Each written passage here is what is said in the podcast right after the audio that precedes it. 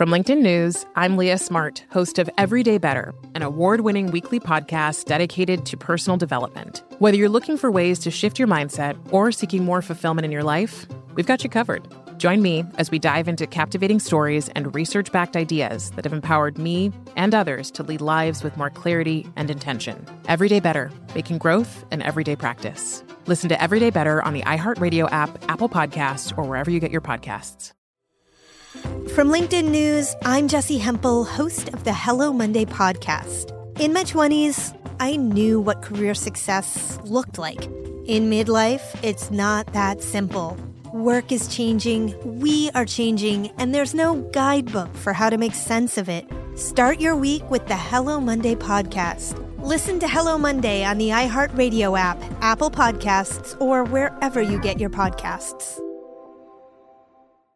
You may know Jackson Pollock, the painter famous for his iconic drip paintings. But what do you know about his wife, artist Lee Krasner? On Death of an Artist, Krasner and Pollock, the story of the artist who reset the market for American abstract painting, just maybe not the one you're thinking of. Listen to Death of an Artist, Krasner and Pollock on the iHeartRadio app, Apple Podcasts, or wherever you listen to podcasts. I'm Saleha Mohsin, and I've covered economic policy for years and reported on how it impacts people across the United States. In twenty sixteen, I saw how voters were leaning towards Trump and how so many Americans felt misunderstood by Washington. So I started The Big Take D C. We dig into how money, politics, and power shape government and the consequences for voters. With new episodes every Thursday, you can listen to The Big Take D C on the iHeartRadio app, Apple Podcasts, or wherever you get your podcasts.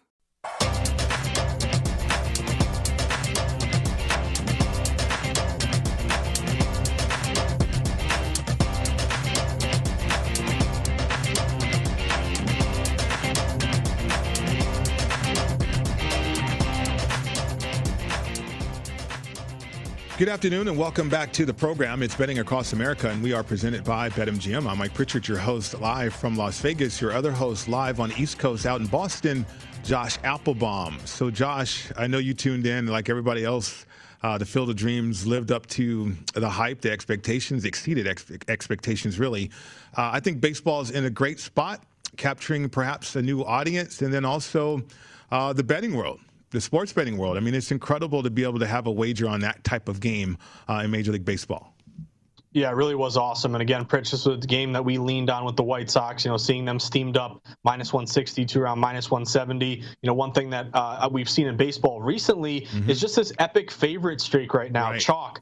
Chalk, chalk, chalk, you know, and again, chalk, what that means is back in the day before computers, when the odds makers used to uh, write all the lines on a chalkboard, they put the minus number in front of the favorite. So that's the reason why. But uh, Pritch, we've seen favorites about seventy-five percent the last nine days or so. To me, this is the time of year where uh, leaning on these favorite line moves. And again, you got to win at a higher rate in order to turn a profit. Mm-hmm. But these non-division favorites, to me, that's the key. You don't have to worry about this divisional dog angle with the familiarity of these tighter games in the division. The non-division benefits the lack of familiarity. So line move to Chicago. Pritch, it wasn't easy. They were up big. They gave it up. Then they, they give up all these runs in the ninth with Hendricks. But then, of course, the perfect storybook ending there uh, with uh, with the walk-off for Tim Anderson made a lot of White Sox bettors like me very happy. And I would just say, Rob Manfred, if you're listening to VSiN, can we make this thing a yearly tradition? Give me two different teams each year. Keep the stadium going. It just get Pritch. It gives me chills. I'm I'm a sucker who loves the Field of Dreams, the movie. You know, Dad, will you play catch? I love it. Give me all of it. I want once a year uh, a game there in August. I think it's a great idea. Yeah, I mean, it was a movie with an unscripted ending. I mean, a lot of people are talking about that fact. I mean, that, that's what sports gives you, though. So uh, if the favorite streak can stay alive here, we got Milwaukee. They're a big favorite against Pittsburgh, though, minus two ten, Josh. Yeah, so I'm not going to outsmart myself too much on this one, Pritch. I've been riding the, the Milwaukee Brewers here uh, quite a bit recently, and I'm going to ride them again today. I like them against uh, Pittsburgh. You know, Milwaukee seventy and forty-six this year. They actually have the third best record in Major League Baseball quietly. You don't really think about it off the top of your head. But Milwaukee now plus four fifty to win the National League, plus eleven hundred to win the World Series. They're fourteen and five their last nineteen games. Uh, and they're playing Pittsburgh, who one of the worst records in baseball, forty-one and seventy-four. They've lost eight straight. Uh, and this is one of those plays where I just think pros are not outsmarting themselves. Mm-hmm. Give me the better team. Uh, give me a line move here. You know, you open Milwaukee minus one eighty, hefty favorite. They've been seamed up all the way to around minus two hundred. So uh, again, big move toward the Brewers here. You look at uh, favorites minus two hundred or more coming off a win, seventy-four percent this year. A road favorite coming off a big win, and big win would be uh, by five runs or more, sixty-eight percent this year. Then just some some matchups that would favor Milwaukee. Uh, Milwaukee is twelve and four against Pittsburgh this year. I think that's something you can lean on down the stretch. Certain divisional matchups where one team really owns the other Be, would be in favor of Milwaukee here, Pritch. Also, the lefty on the bump for Milwaukee, uh, Anderson, mm-hmm. lefty. Uh, Pittsburgh has struggled a lot against everybody, Pritch. Doesn't matter what hand you throw from, but they're seven and twenty-three against lefties. Also, Milwaukee fifty-two and thirty-five as a favorite. Pittsburgh thirty-six and seventy as a dog. So I'm going to lay it with Milwaukee, or I'm going to sweat the uh, the beer makers in this one. All right, I like that pick. To be honest with you, I was worried about the price, but but maybe not so much anymore. Um, the Dodgers on the road against the Mets. Uh, they are the favorite in this one. minus one fifty-two, eight's the total.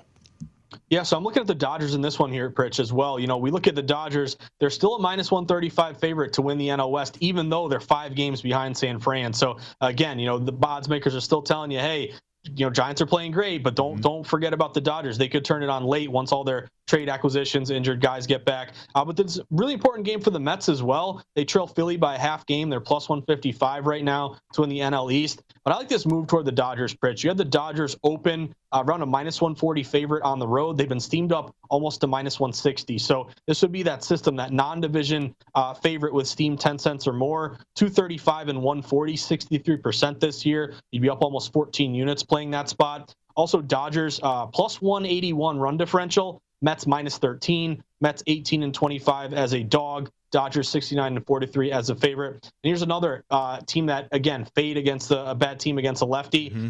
Uh, Julio Urias, thirteen and three with a, a good E R A around three this year on the bump for uh, the Dodgers. Yep. Against McGill for the Mets. The Mets are only thirteen and twenty-six against lefties right. this year, Pritch. They've struggled. Give me the Dodgers in this one. I like that pick as well right there in Major League Baseball.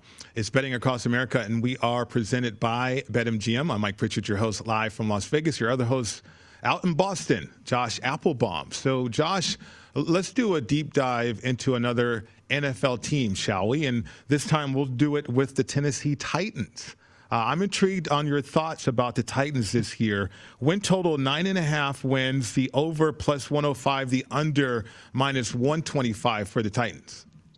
Yeah, so first off, Pritch, with that win total, we did see movement here on that win total. So it actually, you know, when at first glance you say nine and a half under juice minus one twenty-five, odds makers are, on, are, are leaning under, and the under's maybe a sharp bet. But remember, this thing actually opened at nine and got up to nine and a half. So uh, anytime you hop up, you know, a half game, just naturally you're going to juice up the side that you just moved from. So that's kind of one uh, one way to look at it. But I like Tennessee Titans over. Uh, Pritch, I made a play on the over nine, so I am holding that in pocket. Uh, but I think the Titans are, again, really the biggest beneficiary of, you know, a, a division that's kind of in turmoil, where the, the Texans are expected to be really bad this year, the lowest win total of any team.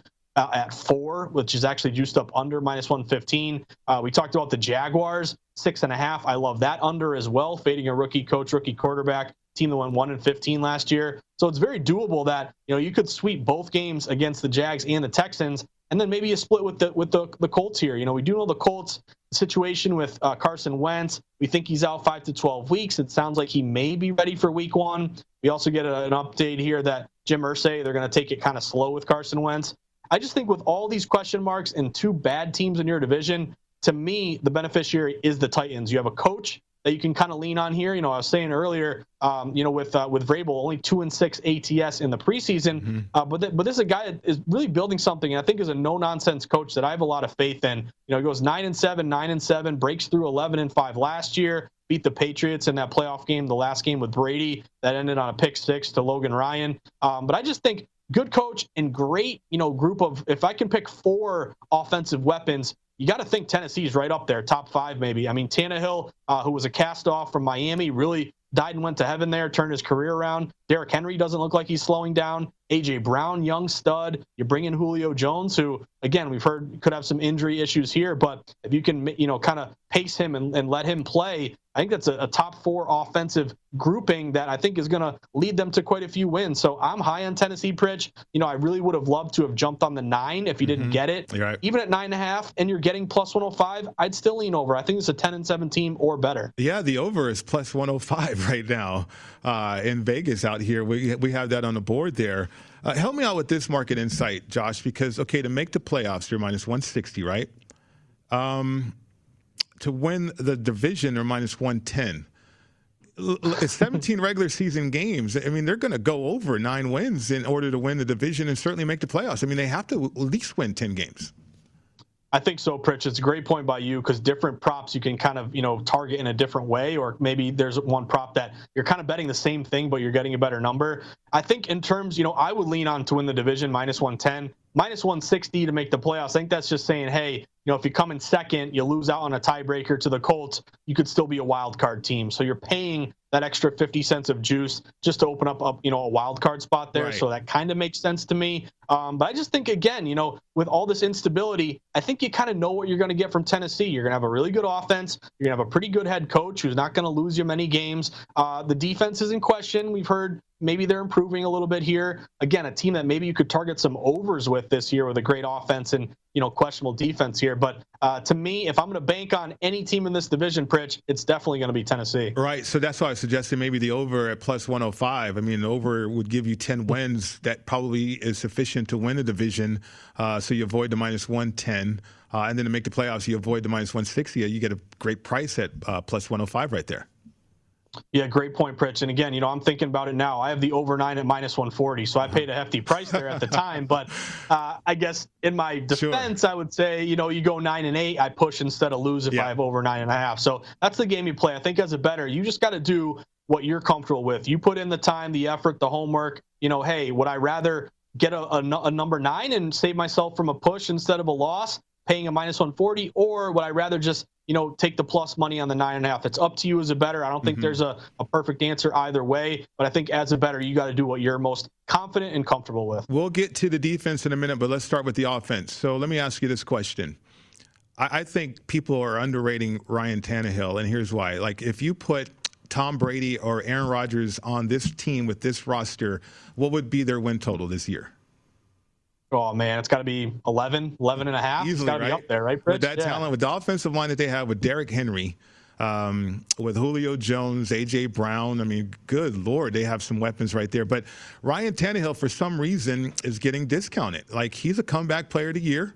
Uh, this guy has gone toe-to-toe with uh, Patrick Mahomes in terms of stats uh, since he's been with the Titans. Uh, in some categories, he's better than Patrick Mahomes. I think he's got more touchdowns, total touchdowns, than Patrick Mahomes since he's been with the Titans. And now they improve with Julio Jones. So uh, help me out with this offense. Help me out understanding uh, why the books or why people might be interpreting Ryan Tannehill as a guy that's holding this team back. Yeah, I think it's just recency bias, Pritch, and it's kind of that public narrative. And, you know, what do we think of Tannehill? You know, if you ask someone on the street or at a, at a sports bar, they're probably like, oh, high pick, you know, wasn't he a converted wide receiver from A and M? And, you know, he kind of flamed out with the Dolphins, got hurt, didn't play well. But that's the old Tannehill. I think mm-hmm. you're you're dealing with a completely different player right now. I mean, if you look at what he's done the last two years in Tennessee, which great move by them. I think they signed him to like a one-year, you know, four million dollars deal at the, at the beginning before they gave him a ton of money. But remember, Pritch, wasn't it Mariota who started in twenty nineteen, and then Tannehill takes over and they take off? And uh, you can really tell that the you know the players rally around him. If you look at what he's done in Tennessee, you know, he had twenty-two interceptions and or, or twenty-two touchdowns, only six interceptions that first year, gets in that big contract. Well, this isn't a guy who says, I got the money, you know, I'm not going to take it as seriously anymore. I think that's a motivating factor. He runs it back last year, thirty-three touchdowns and seven interceptions.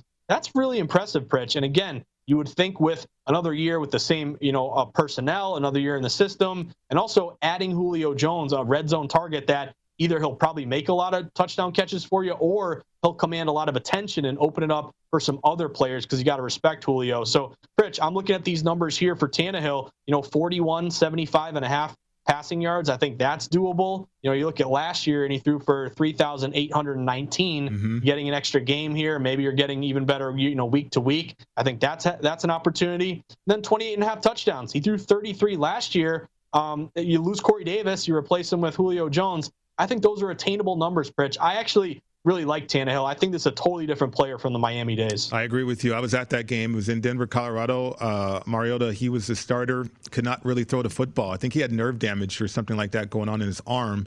Uh, Vrabel replaced him with Tannehill, and they did take off uh, against the Broncos there in Denver.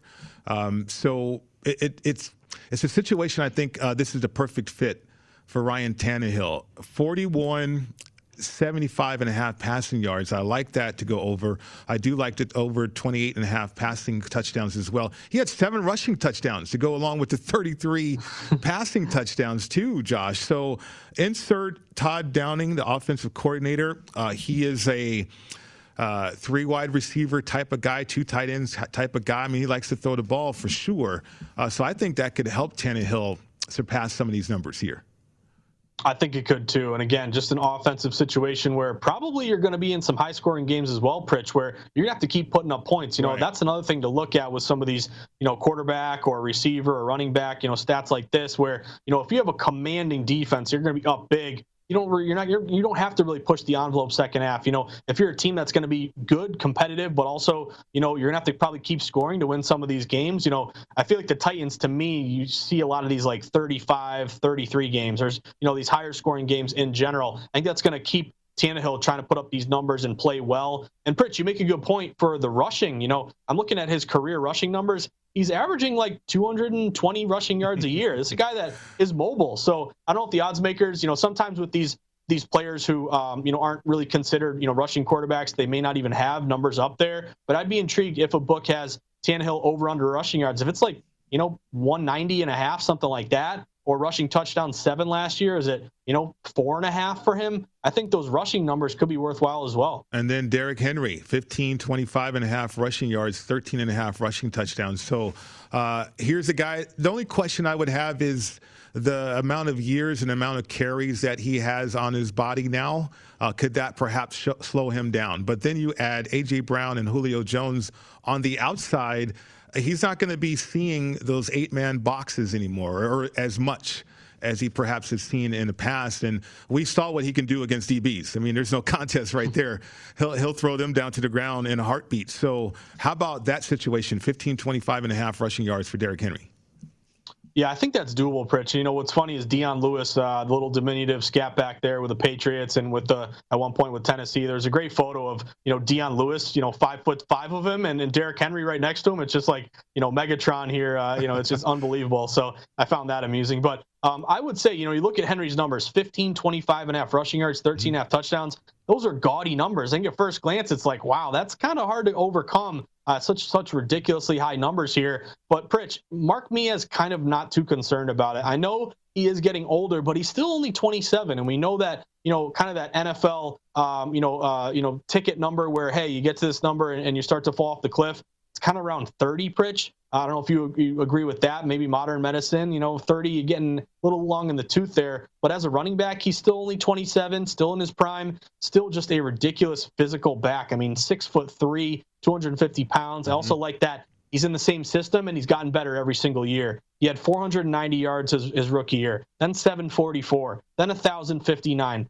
then fifteen forty, then he breaks two thousand, two thousand twenty-seven. So at fifteen twenty-five and a half, it seems like a lofty number, but give me the over here, Pritch. I think this guy is probably in that sixteen, seventeen hundred rushing yards range this year with the added extra yeah. game. I mean, if Josh Norman, uh, he's a good player, but if he's most famous for what Derrick Henry did to him, I mean, I don't know how you live past that uh, because everybody's just going to remember what Derrick Henry did to you out there. So the problem with the Titans to me is defense, which is surprising uh, because of Vrabel.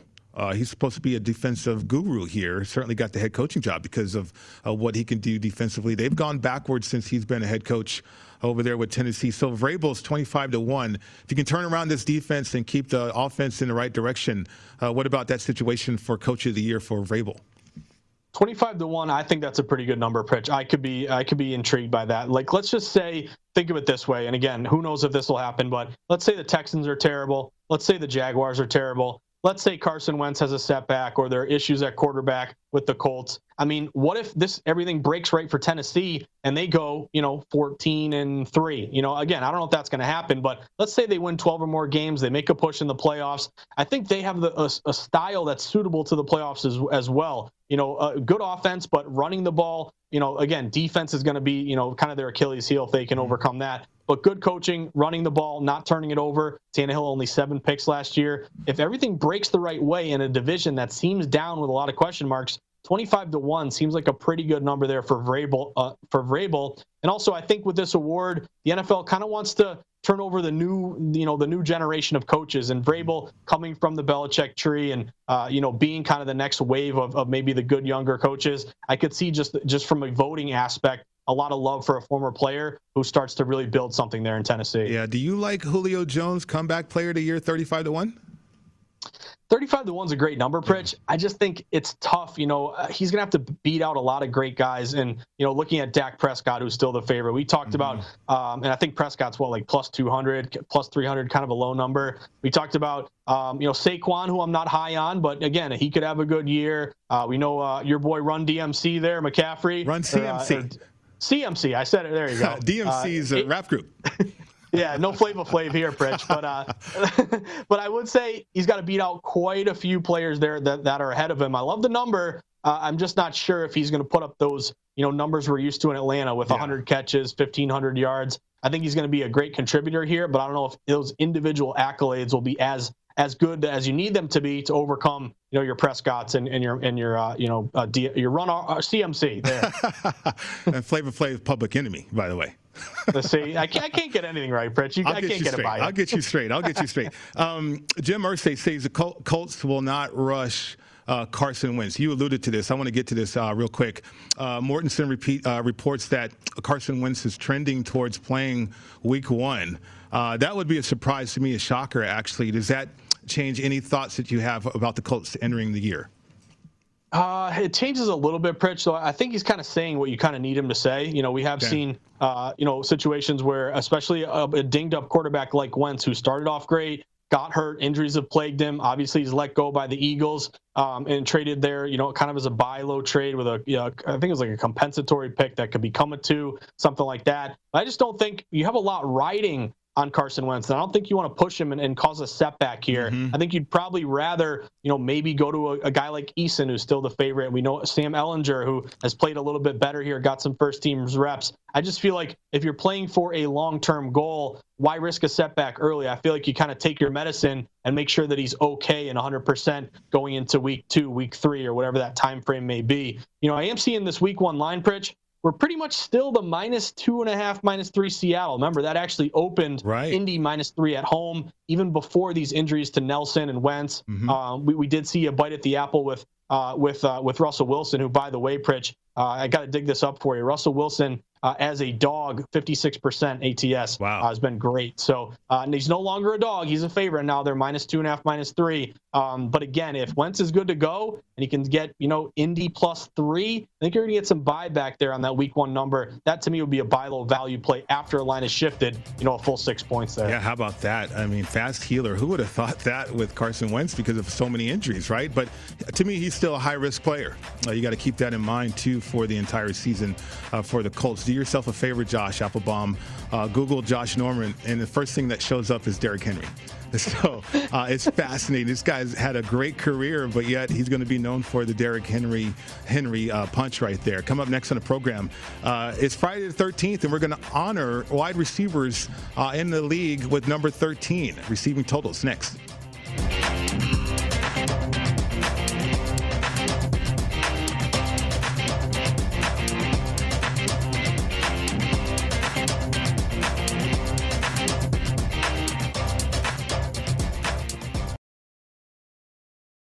From LinkedIn News, I'm Jesse Hempel, host of the Hello Monday podcast. In my twenties, I knew what career success looked like. In midlife, it's not that simple. I've been a journalist for two decades, writing cover stories for Businessweek, Fortune, and Wired. And now, every Monday, I bring you conversations with people who are thinking deeply about work and where it fits into our lives. like Microsoft C E O Satya Nadella on growth mindsets. The learn-it-all does better than the know-it-all. Or MacArthur Genius winner Angela Duckworth on talent versus grit. Your long-term effort and your long-term commitment are surprisingly important. Each episode delivers pragmatic advice for right now. Listen to Hello Monday on the iHeartRadio app, Apple Podcasts, or wherever you get your podcasts.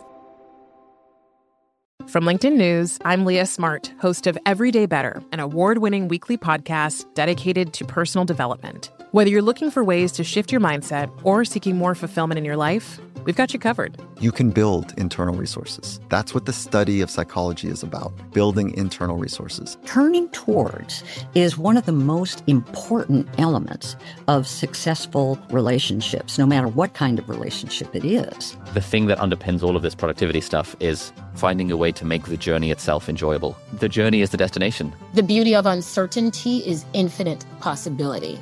When you don't know what's next, you don't know what's next, and thus anything can be next. Join me as we dive into captivating stories and research-backed ideas that have empowered me and others to lead lives with more clarity and intention. Everyday Better, making growth an everyday practice. Listen to Everyday Better on the iHeartRadio app, Apple Podcasts, or wherever you get your podcasts. On a summer night in Paris, American artist Lee Krasner is drifting off to sleep when the phone rings. On the line, news that her husband, Jackson, is dead. Jackson, as in the painter Jackson Pollock. He might, to this day, be the most mythologized figure in American art. But how much of the story that we've been told about him is just that, a myth? On Death of an Artist, Season two, Krasner and Pollock, the story about how the art world changed forever, and the story of the artist who reset the market for American abstract painting. Just maybe not the one you're thinking of. Listen to Death of an Artist, Krasner and Pollock on the iHeartRadio app, Apple Podcasts, or wherever you listen to podcasts. The Big Take from Bloomberg News brings you what's shaping the world's economies with the smartest and best-informed business reporters around the world. Western nations like the U S and Europe. Mexico will likely have its first female president. And then you have China. And help you understand what's happening, what it means, and why it matters. He'll get his yo-yos to Europe in time.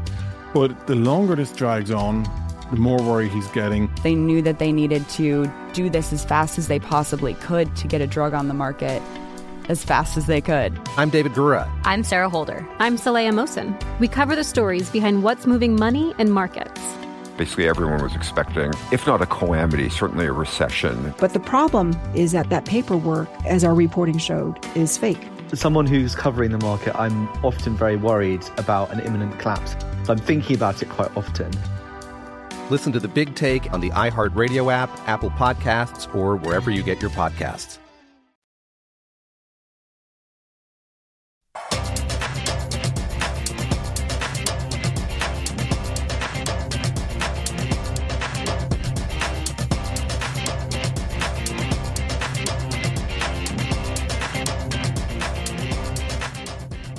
Today's episode of the Ron Flatter Racing Pod will come from Arlington Park near Chicago. That is where Saturday's final running of Million Day precedes the anticipated closing of the track next month.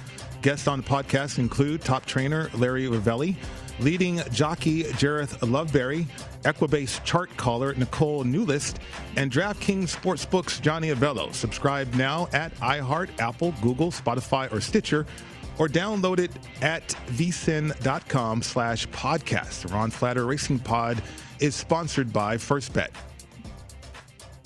Welcome back to the show. It's Betting Across America. Mike Pritchard, Josh Applebaum with you today. And Josh, it's Friday the thirteenth. I don't know if you're a superstitious guy or not, but uh, be careful out there, right?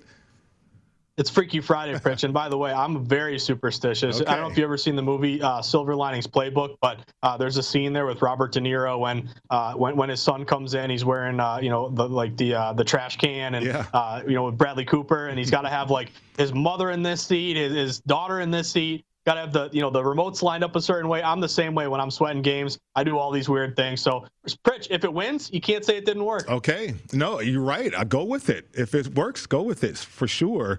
Uh, so we got uh, receivers in the National Football League wearing the number thirteen. So in honor of them, uh, we're going to go over their uh, receiving totals. So Keenan Allen, one thousand fifty and a half receiving yards, six and a half receiving touchdowns. Uh, we know the information that we got from Staley. He's not going to play uh, their quarterback, Justin Herbert, uh, and certainly Keenan Allen's not going to play during the preseason either. Uh, does that change your opinion on these numbers?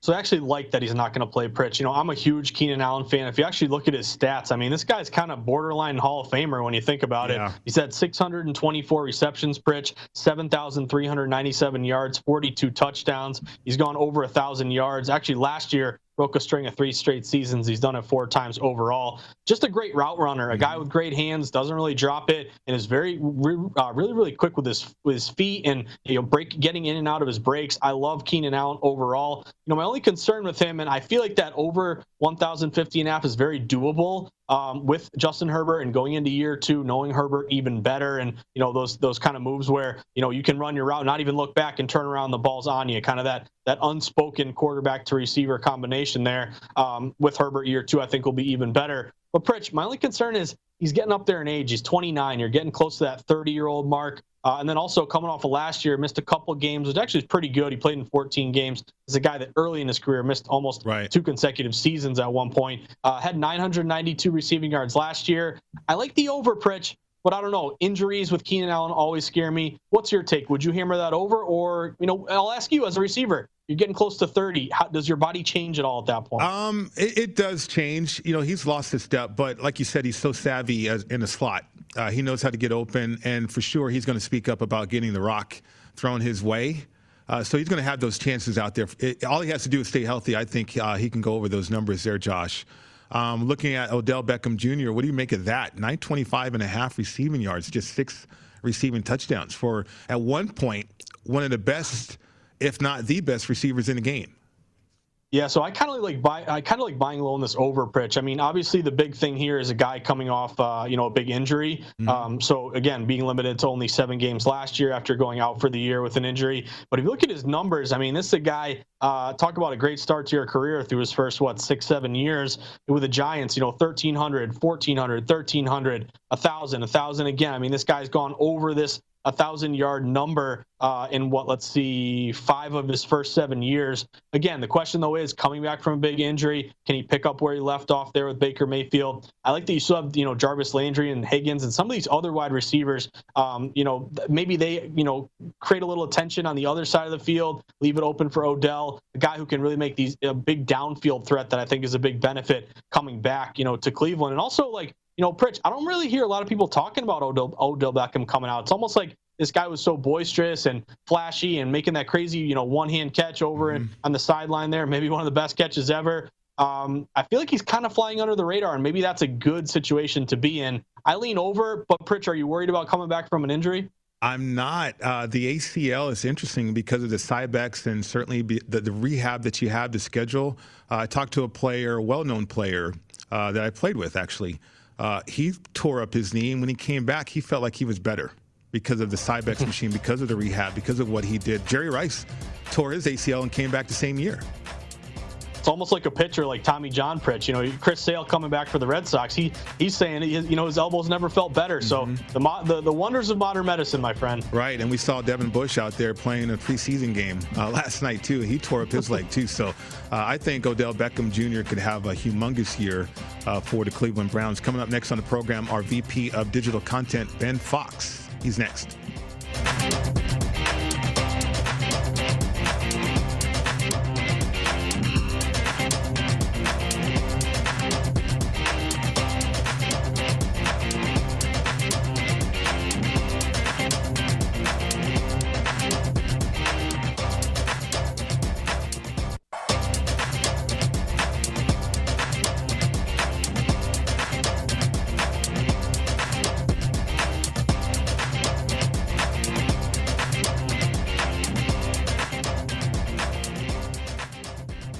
Indeed delivers great candidates fast. In fact, Indeed delivers four times more hires than all other job sites combined, according to TalentNest. Get more at Indeed.com slash credit.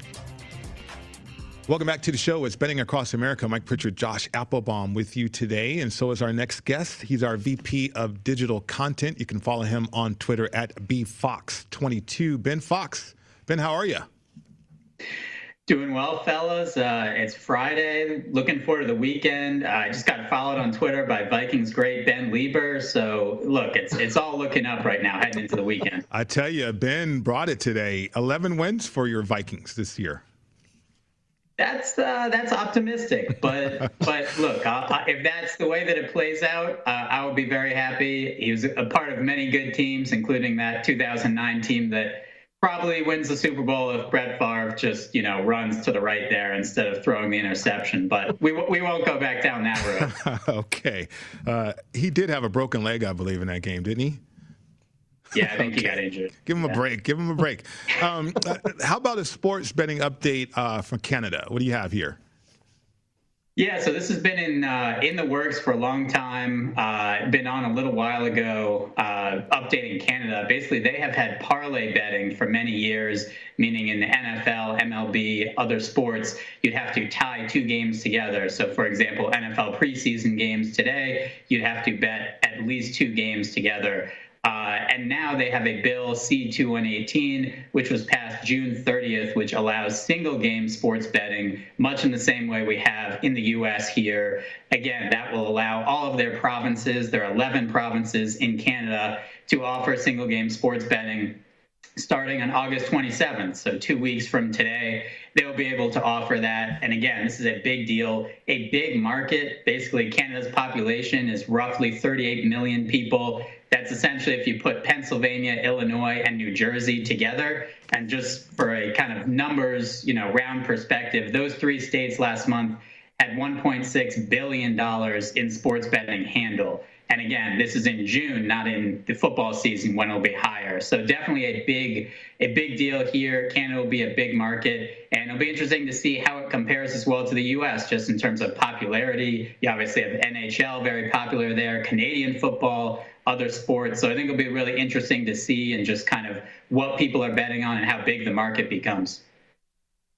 Ben, it's great to talk to you. And again, congrats to Canada. I think it's ridiculous that prior uh, to this change, you had to bet parlays. You know me as like the anti-parlay guy. The fact that you had to bet parlays, uh, I'm really glad that that's no longer the case here. And I did go to the University of Vermont. So, you know, going over the border to Montreal, uh, quick short trip here. So I'm excited about that. But Ben, I wanted to ask you about Connecticut, because I know you used to spend some time in Connecticut. I'm right next to Connecticut here in Massachusetts. Uh, may have to, you know, get some trips here to Mohegan Sun or Foxwoods. Tell us about about Connecticut and what's happening, because it sounds like they're one of the next states uh, in line here on deck to get legalized sports betting. Yeah, you're going to be surrounded, Josh, pretty soon, I think. Not in Massachusetts yet, but you want to drive to Rhode Island, want to drive to New York, want to drive to Connecticut. Uh, you'll be all set for sports betting. Uh, Rush Street Interactive won the Connecticut lottery bid Uh, for access in the state. So that will basically allow them uh, to build, I think, up to fifteen retail sports books. They've talked about the Excel Center in Hartford as well. Um, Mohegan Sun, well, I believe, is through DraftKings. Uh, basically, DraftKings and FanDuel will be the other two books in the state.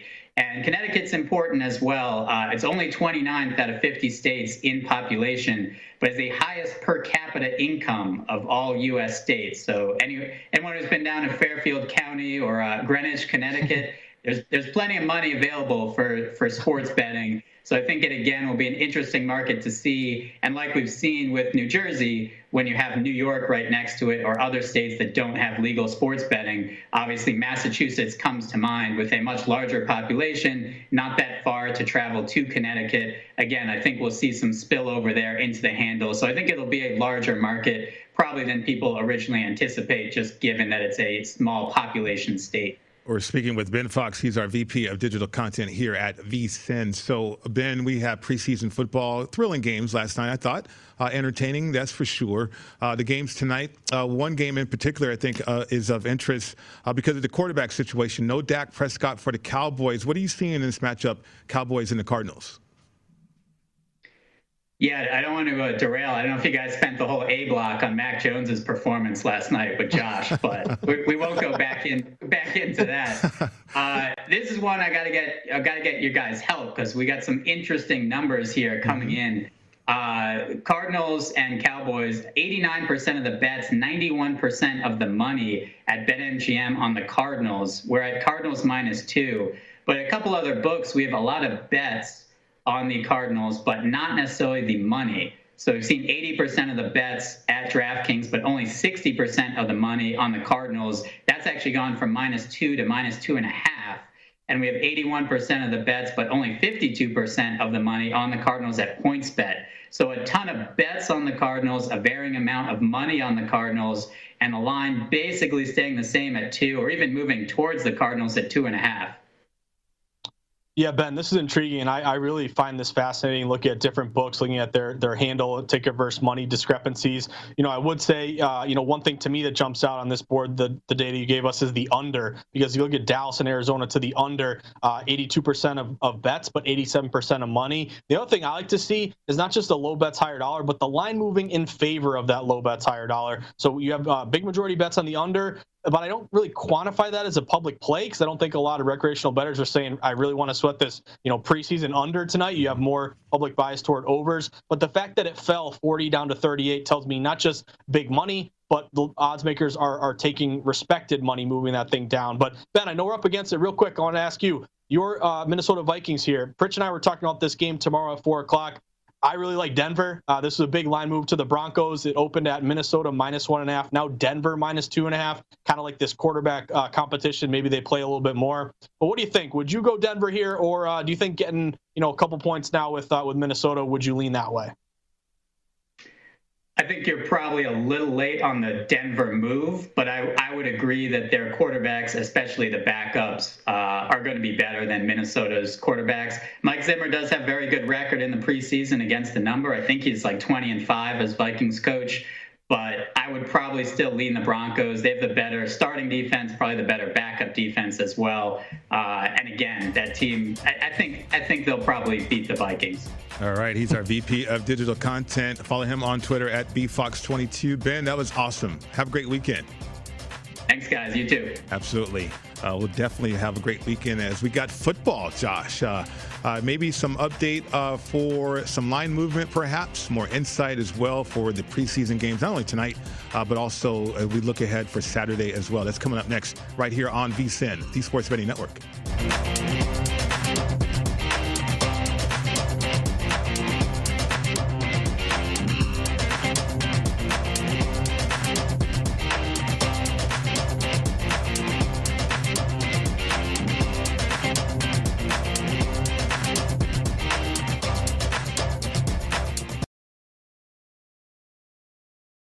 On a summer night in Paris, American artist Lee Krasner is drifting off to sleep when the phone rings. On the line, news that her husband, Jackson, is dead.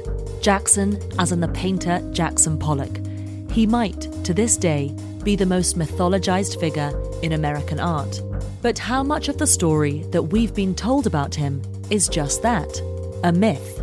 On Death of an Artist, Season two, Krasner and Pollock, the story about how the art world changed forever, and the story of the artist who reset the market for American abstract painting.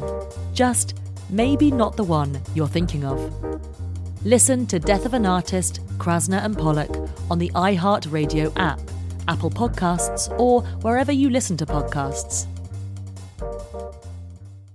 From LinkedIn News, I'm Leah Smart, host of Everyday Better, an award-winning weekly podcast dedicated to personal development. Whether you're looking for ways to shift your mindset or seeking more fulfillment in your life, we've got you covered. You can build internal resources. That's what the study of psychology is about, building internal resources. Turning towards is one of the most important elements of successful relationships, no matter what kind of relationship it is. The thing that underpins all of this productivity stuff is finding a way to make the journey itself enjoyable. The journey is the destination. The beauty of uncertainty is infinite possibility. When you don't know what's next, you don't know what's next. And thus, anything can be next. Join me as we dive into captivating stories and research-backed ideas that have empowered me and others to lead lives with more clarity and intention. Everyday Better, making growth an everyday practice. Listen to Everyday Better on the iHeartRadio app, Apple Podcasts, or wherever you get your podcasts. From LinkedIn News, I'm Jesse Hempel, host of the Hello Monday podcast. In my twenties, I knew what career success looked like. In midlife, it's not that simple. I've been a journalist for two decades, writing cover stories for Businessweek, Fortune, and Wired. And now, every Monday, I bring you conversations with people who are thinking deeply about work and where it fits into our lives. Like Microsoft C E O Satya Nadella on growth mindsets. The learn-it-all does better than the know-it-all. Or MacArthur Genius winner Angela Duckworth on talent versus grit. Your long-term effort and your long-term commitment are surprisingly important. Each episode delivers pragmatic advice for right now. Listen to Hello Monday on the iHeartRadio app, Apple Podcasts, or wherever you get your podcasts. The Big Take from Bloomberg News brings you what's shaping the world's economies with the smartest and best-informed business reporters around the world. Western nations like the U S and Europe. Mexico will likely have its first female president. And then you have China. And help you understand what's happening, what it means, and why it matters. He'll get his yo-yos to Europe in time. But the longer this drags on, the more worry he's getting. They knew that they needed to do this as fast as they possibly could to get a drug on the market. As fast as they could. I'm David Gura. I'm Sarah Holder. I'm Saleha Mohsin. We cover the stories behind what's moving money and markets. Basically everyone was expecting, if not a calamity, certainly a recession. But the problem is that that paperwork, as our reporting showed, is fake. As someone who's covering the market, I'm often very worried about an imminent collapse. I'm thinking about it quite often. Listen to The Big Take on the iHeartRadio app, Apple Podcasts, or wherever you get your podcasts.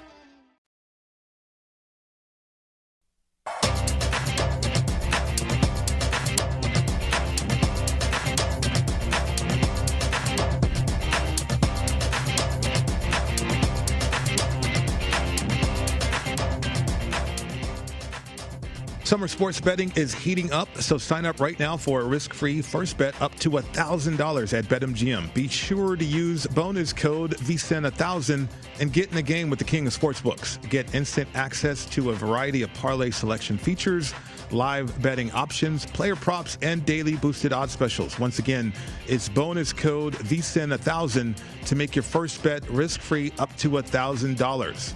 It's a new customer offer, paid and free bets. Visit bet M G M dot com for terms and conditions. Must be at least twenty-one. Please gamble responsibly. Gambling problem? Call one eight hundred gambler. Promotional offer not available in Nevada. Welcome back to the show. It's Betting Across America. Mike Pritchard, Josh Applebaum, your host today. So looking ahead uh, of the games, preseason football, all everybody's excited about it. Certainly we got fans back, Josh. Uh, let's get into the schedule on Saturday. Uh, what are you seeing in terms of a line movement uh, early on, and, and what are you noticing from a market insight perspective?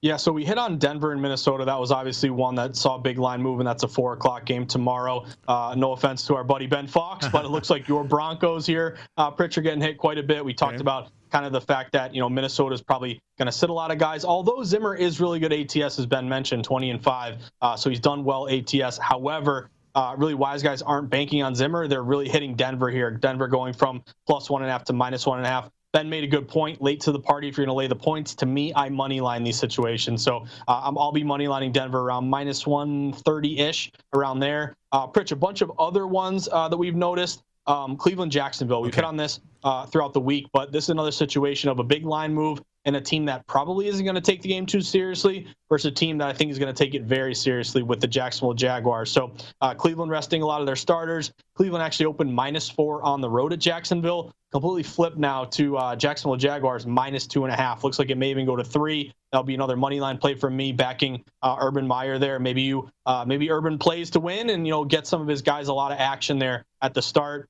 A um, couple other was that we've seen here, Pritch. Uh, another one was the Jets. Believe it or not, the Jets and the Giants. A lot of money coming in on Fireman Ed here and the Jets, Jets, Jets, Jets, because we actually had this thing open Giants minus one and a half.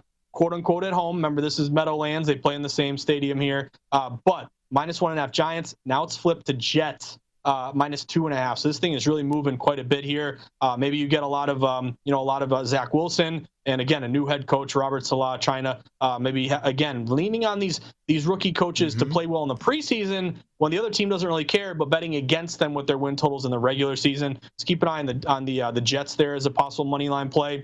Then a couple other ones, Pritch, uh, in your neck of the woods. I'll, I'll throw this to you, but Seattle and Las Vegas. I don't think you're going to see a lot of. Uh, Pete Carroll's top guys here, or or Russell Wilson or D K Metcalf or any of these guys. Vegas open minus one and a half at the Death Star here, Pritch. They're up to minus two and a half. Looks like they're going to minus three. So that line is moving toward Vegas there. And then we did mention um, the Rams resting a ton of almost all of their their number one guys here at home against the Chargers. Again, another quote-unquote home game. Both teams play in the same stadium, SoFi here. But we did see the Rams open Uh, getting two. Now they're getting three and a half. You did see a move there toward the Chargers. But, Pritch, in terms of Vegas, mm-hmm. what do you think of that line move? Are people jazzed up in Vegas about finally fans in the stands and, you know, uh, that big uh, that big Death Star Stadium? Do you think Gruden, who's been pretty good A T S, will he take that game seriously? Do you like that move uh, against Seattle? Yeah, you know, uh, Raider Nation is fired up, Josh. And Raider Nation uh, supporting the Raiders, they, they're all over the world.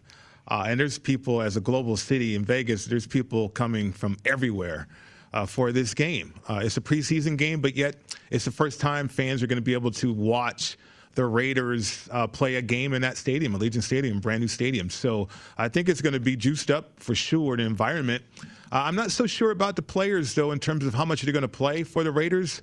Uh, Mariota, he's banged up. He's got a leg issue, so you might see a lot of Nathan Peterman Uh, in this game, because you're going to be fearful of playing Derek Carr uh, a lot in this matchup as well. But I, the Raiders have a lot of young players that they're excited about, though. Yeah, I think that's something definitely to take a, an eye, you know, an account for here. And again, these line moves, to me, it's an information-based business. Mm-hmm. And really, with these preseason games, like the fact that, like to me, anytime you see a one-point move in either direction, it's really based on the matchup, the coach, and what we're hearing on Twitter. And again, all this info is out there for you. You got to work for it. Unless someone hands it to you, you got to read the local beat reporters, read the local uh, newspapers, and figure out, hey, a coach will, will really tell you up front, I'm not going to play my guys. Some coaches are coy about it. Keep an eye on that. You know, another thing that I just noticed here, Pritch, looking at ten, uh, Tennessee and Atlanta for tonight, uh, I moneylined Atlanta here, that dog to favorite line move. We just saw a couple books go to Falcons minus one and a half. So we were doing the show earlier. They were at minus one. Further movement here toward uh, toward Atlanta.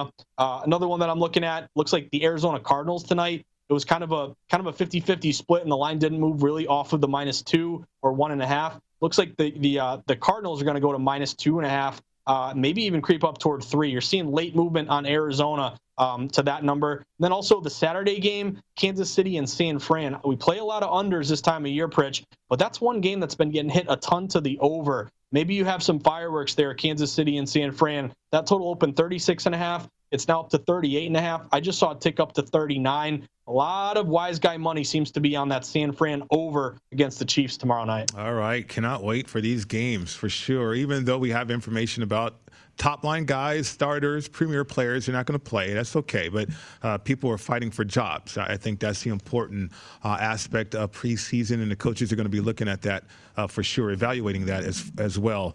Uh, let's go to baseball, Josh. We got Tampa Bay uh, and the Twins. A game that has interest here. Nine and a half's the total. Tampa Bay minus one seventy as a favorite.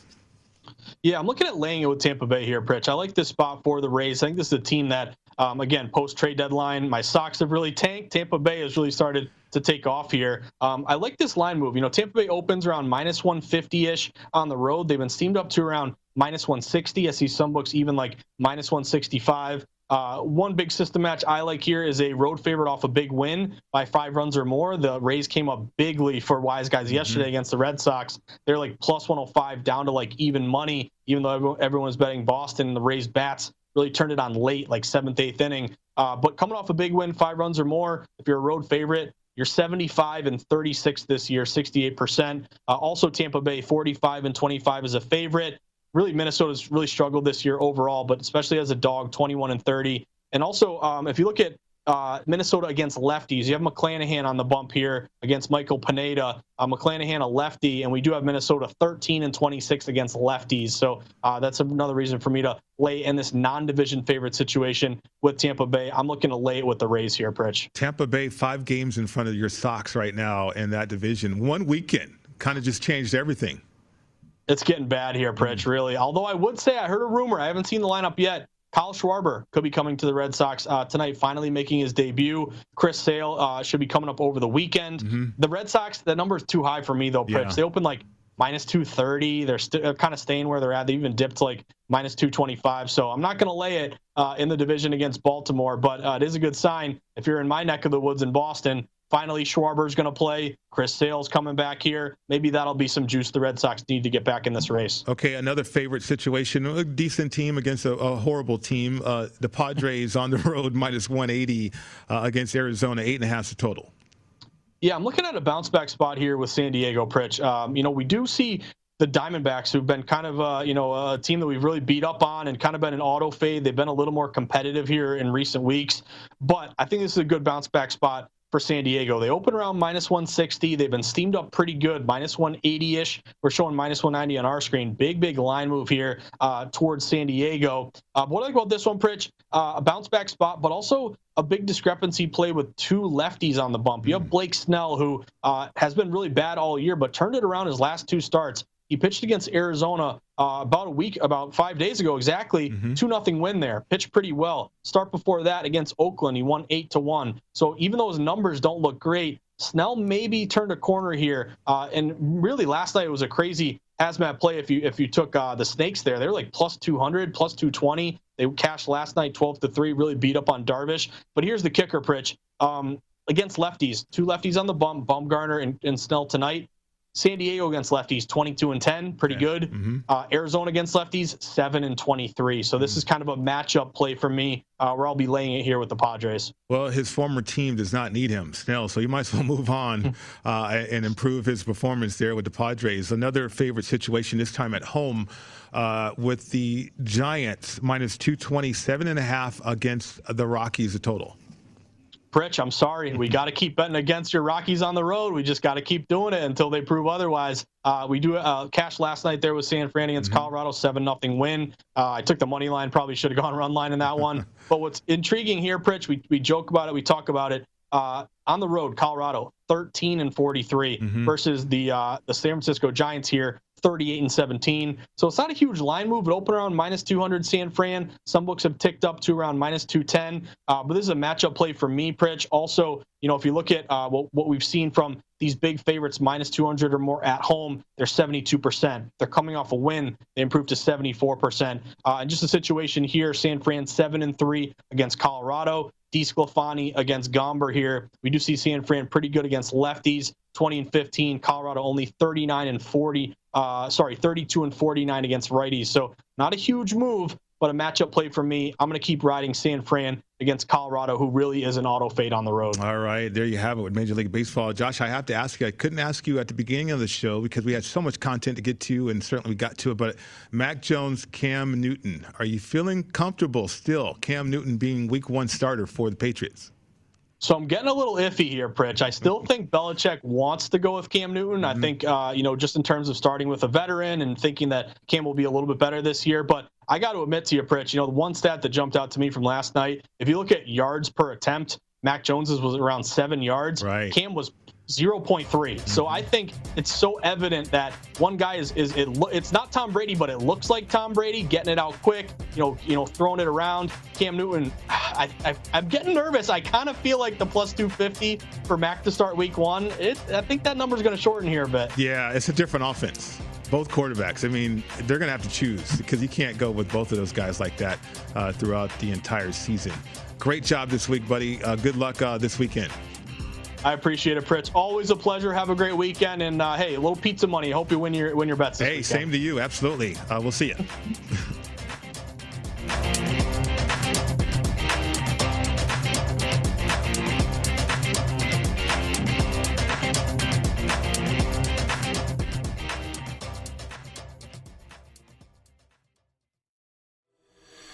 From LinkedIn News, I'm Jesse Hempel, host of the Hello Monday podcast. In my twenties, I knew what career success looked like. In midlife, it's not that simple. Work is changing, we are changing, and there's no guidebook for how to make sense of it. Start your week with the Hello Monday podcast. Listen to Hello Monday on the iHeartRadio app, Apple Podcasts, or wherever you get your podcasts. From LinkedIn News, I'm Leah Smart, host of Everyday Better, an award-winning weekly podcast dedicated to personal development. Whether you're looking for ways to shift your mindset or seeking more fulfillment in your life, we've got you covered. Join me as we dive into captivating stories and research-backed ideas that have empowered me and others to lead lives with more clarity and intention. Everyday Better, making growth an everyday practice. Listen to Everyday Better on the iHeartRadio app, Apple Podcasts, or wherever you get your podcasts. You may know Jackson Pollock, the painter famous for his iconic drip paintings. But what do you know about his wife, artist Lee Krasner? On Death of an Artist, Krasner and Pollock, the story of the artist who reset the market for American abstract painting. Just maybe not the one you're thinking of. Listen to Death of an Artist, Krasner and Pollock on the iHeartRadio app, Apple Podcasts, or wherever you listen to podcasts. The Big Take from Bloomberg News brings you what's shaping the world's economies with the smartest and best-informed business reporters around the world. We cover the stories behind what's moving money and markets and help you understand what's happening, what it means, and why it matters every afternoon. I'm Sarah Holder. I'm Saleha Mohsin. And I'm David Gura. Listen to The Big Take on the iHeartRadio app, Apple Podcasts, or wherever you get your podcasts.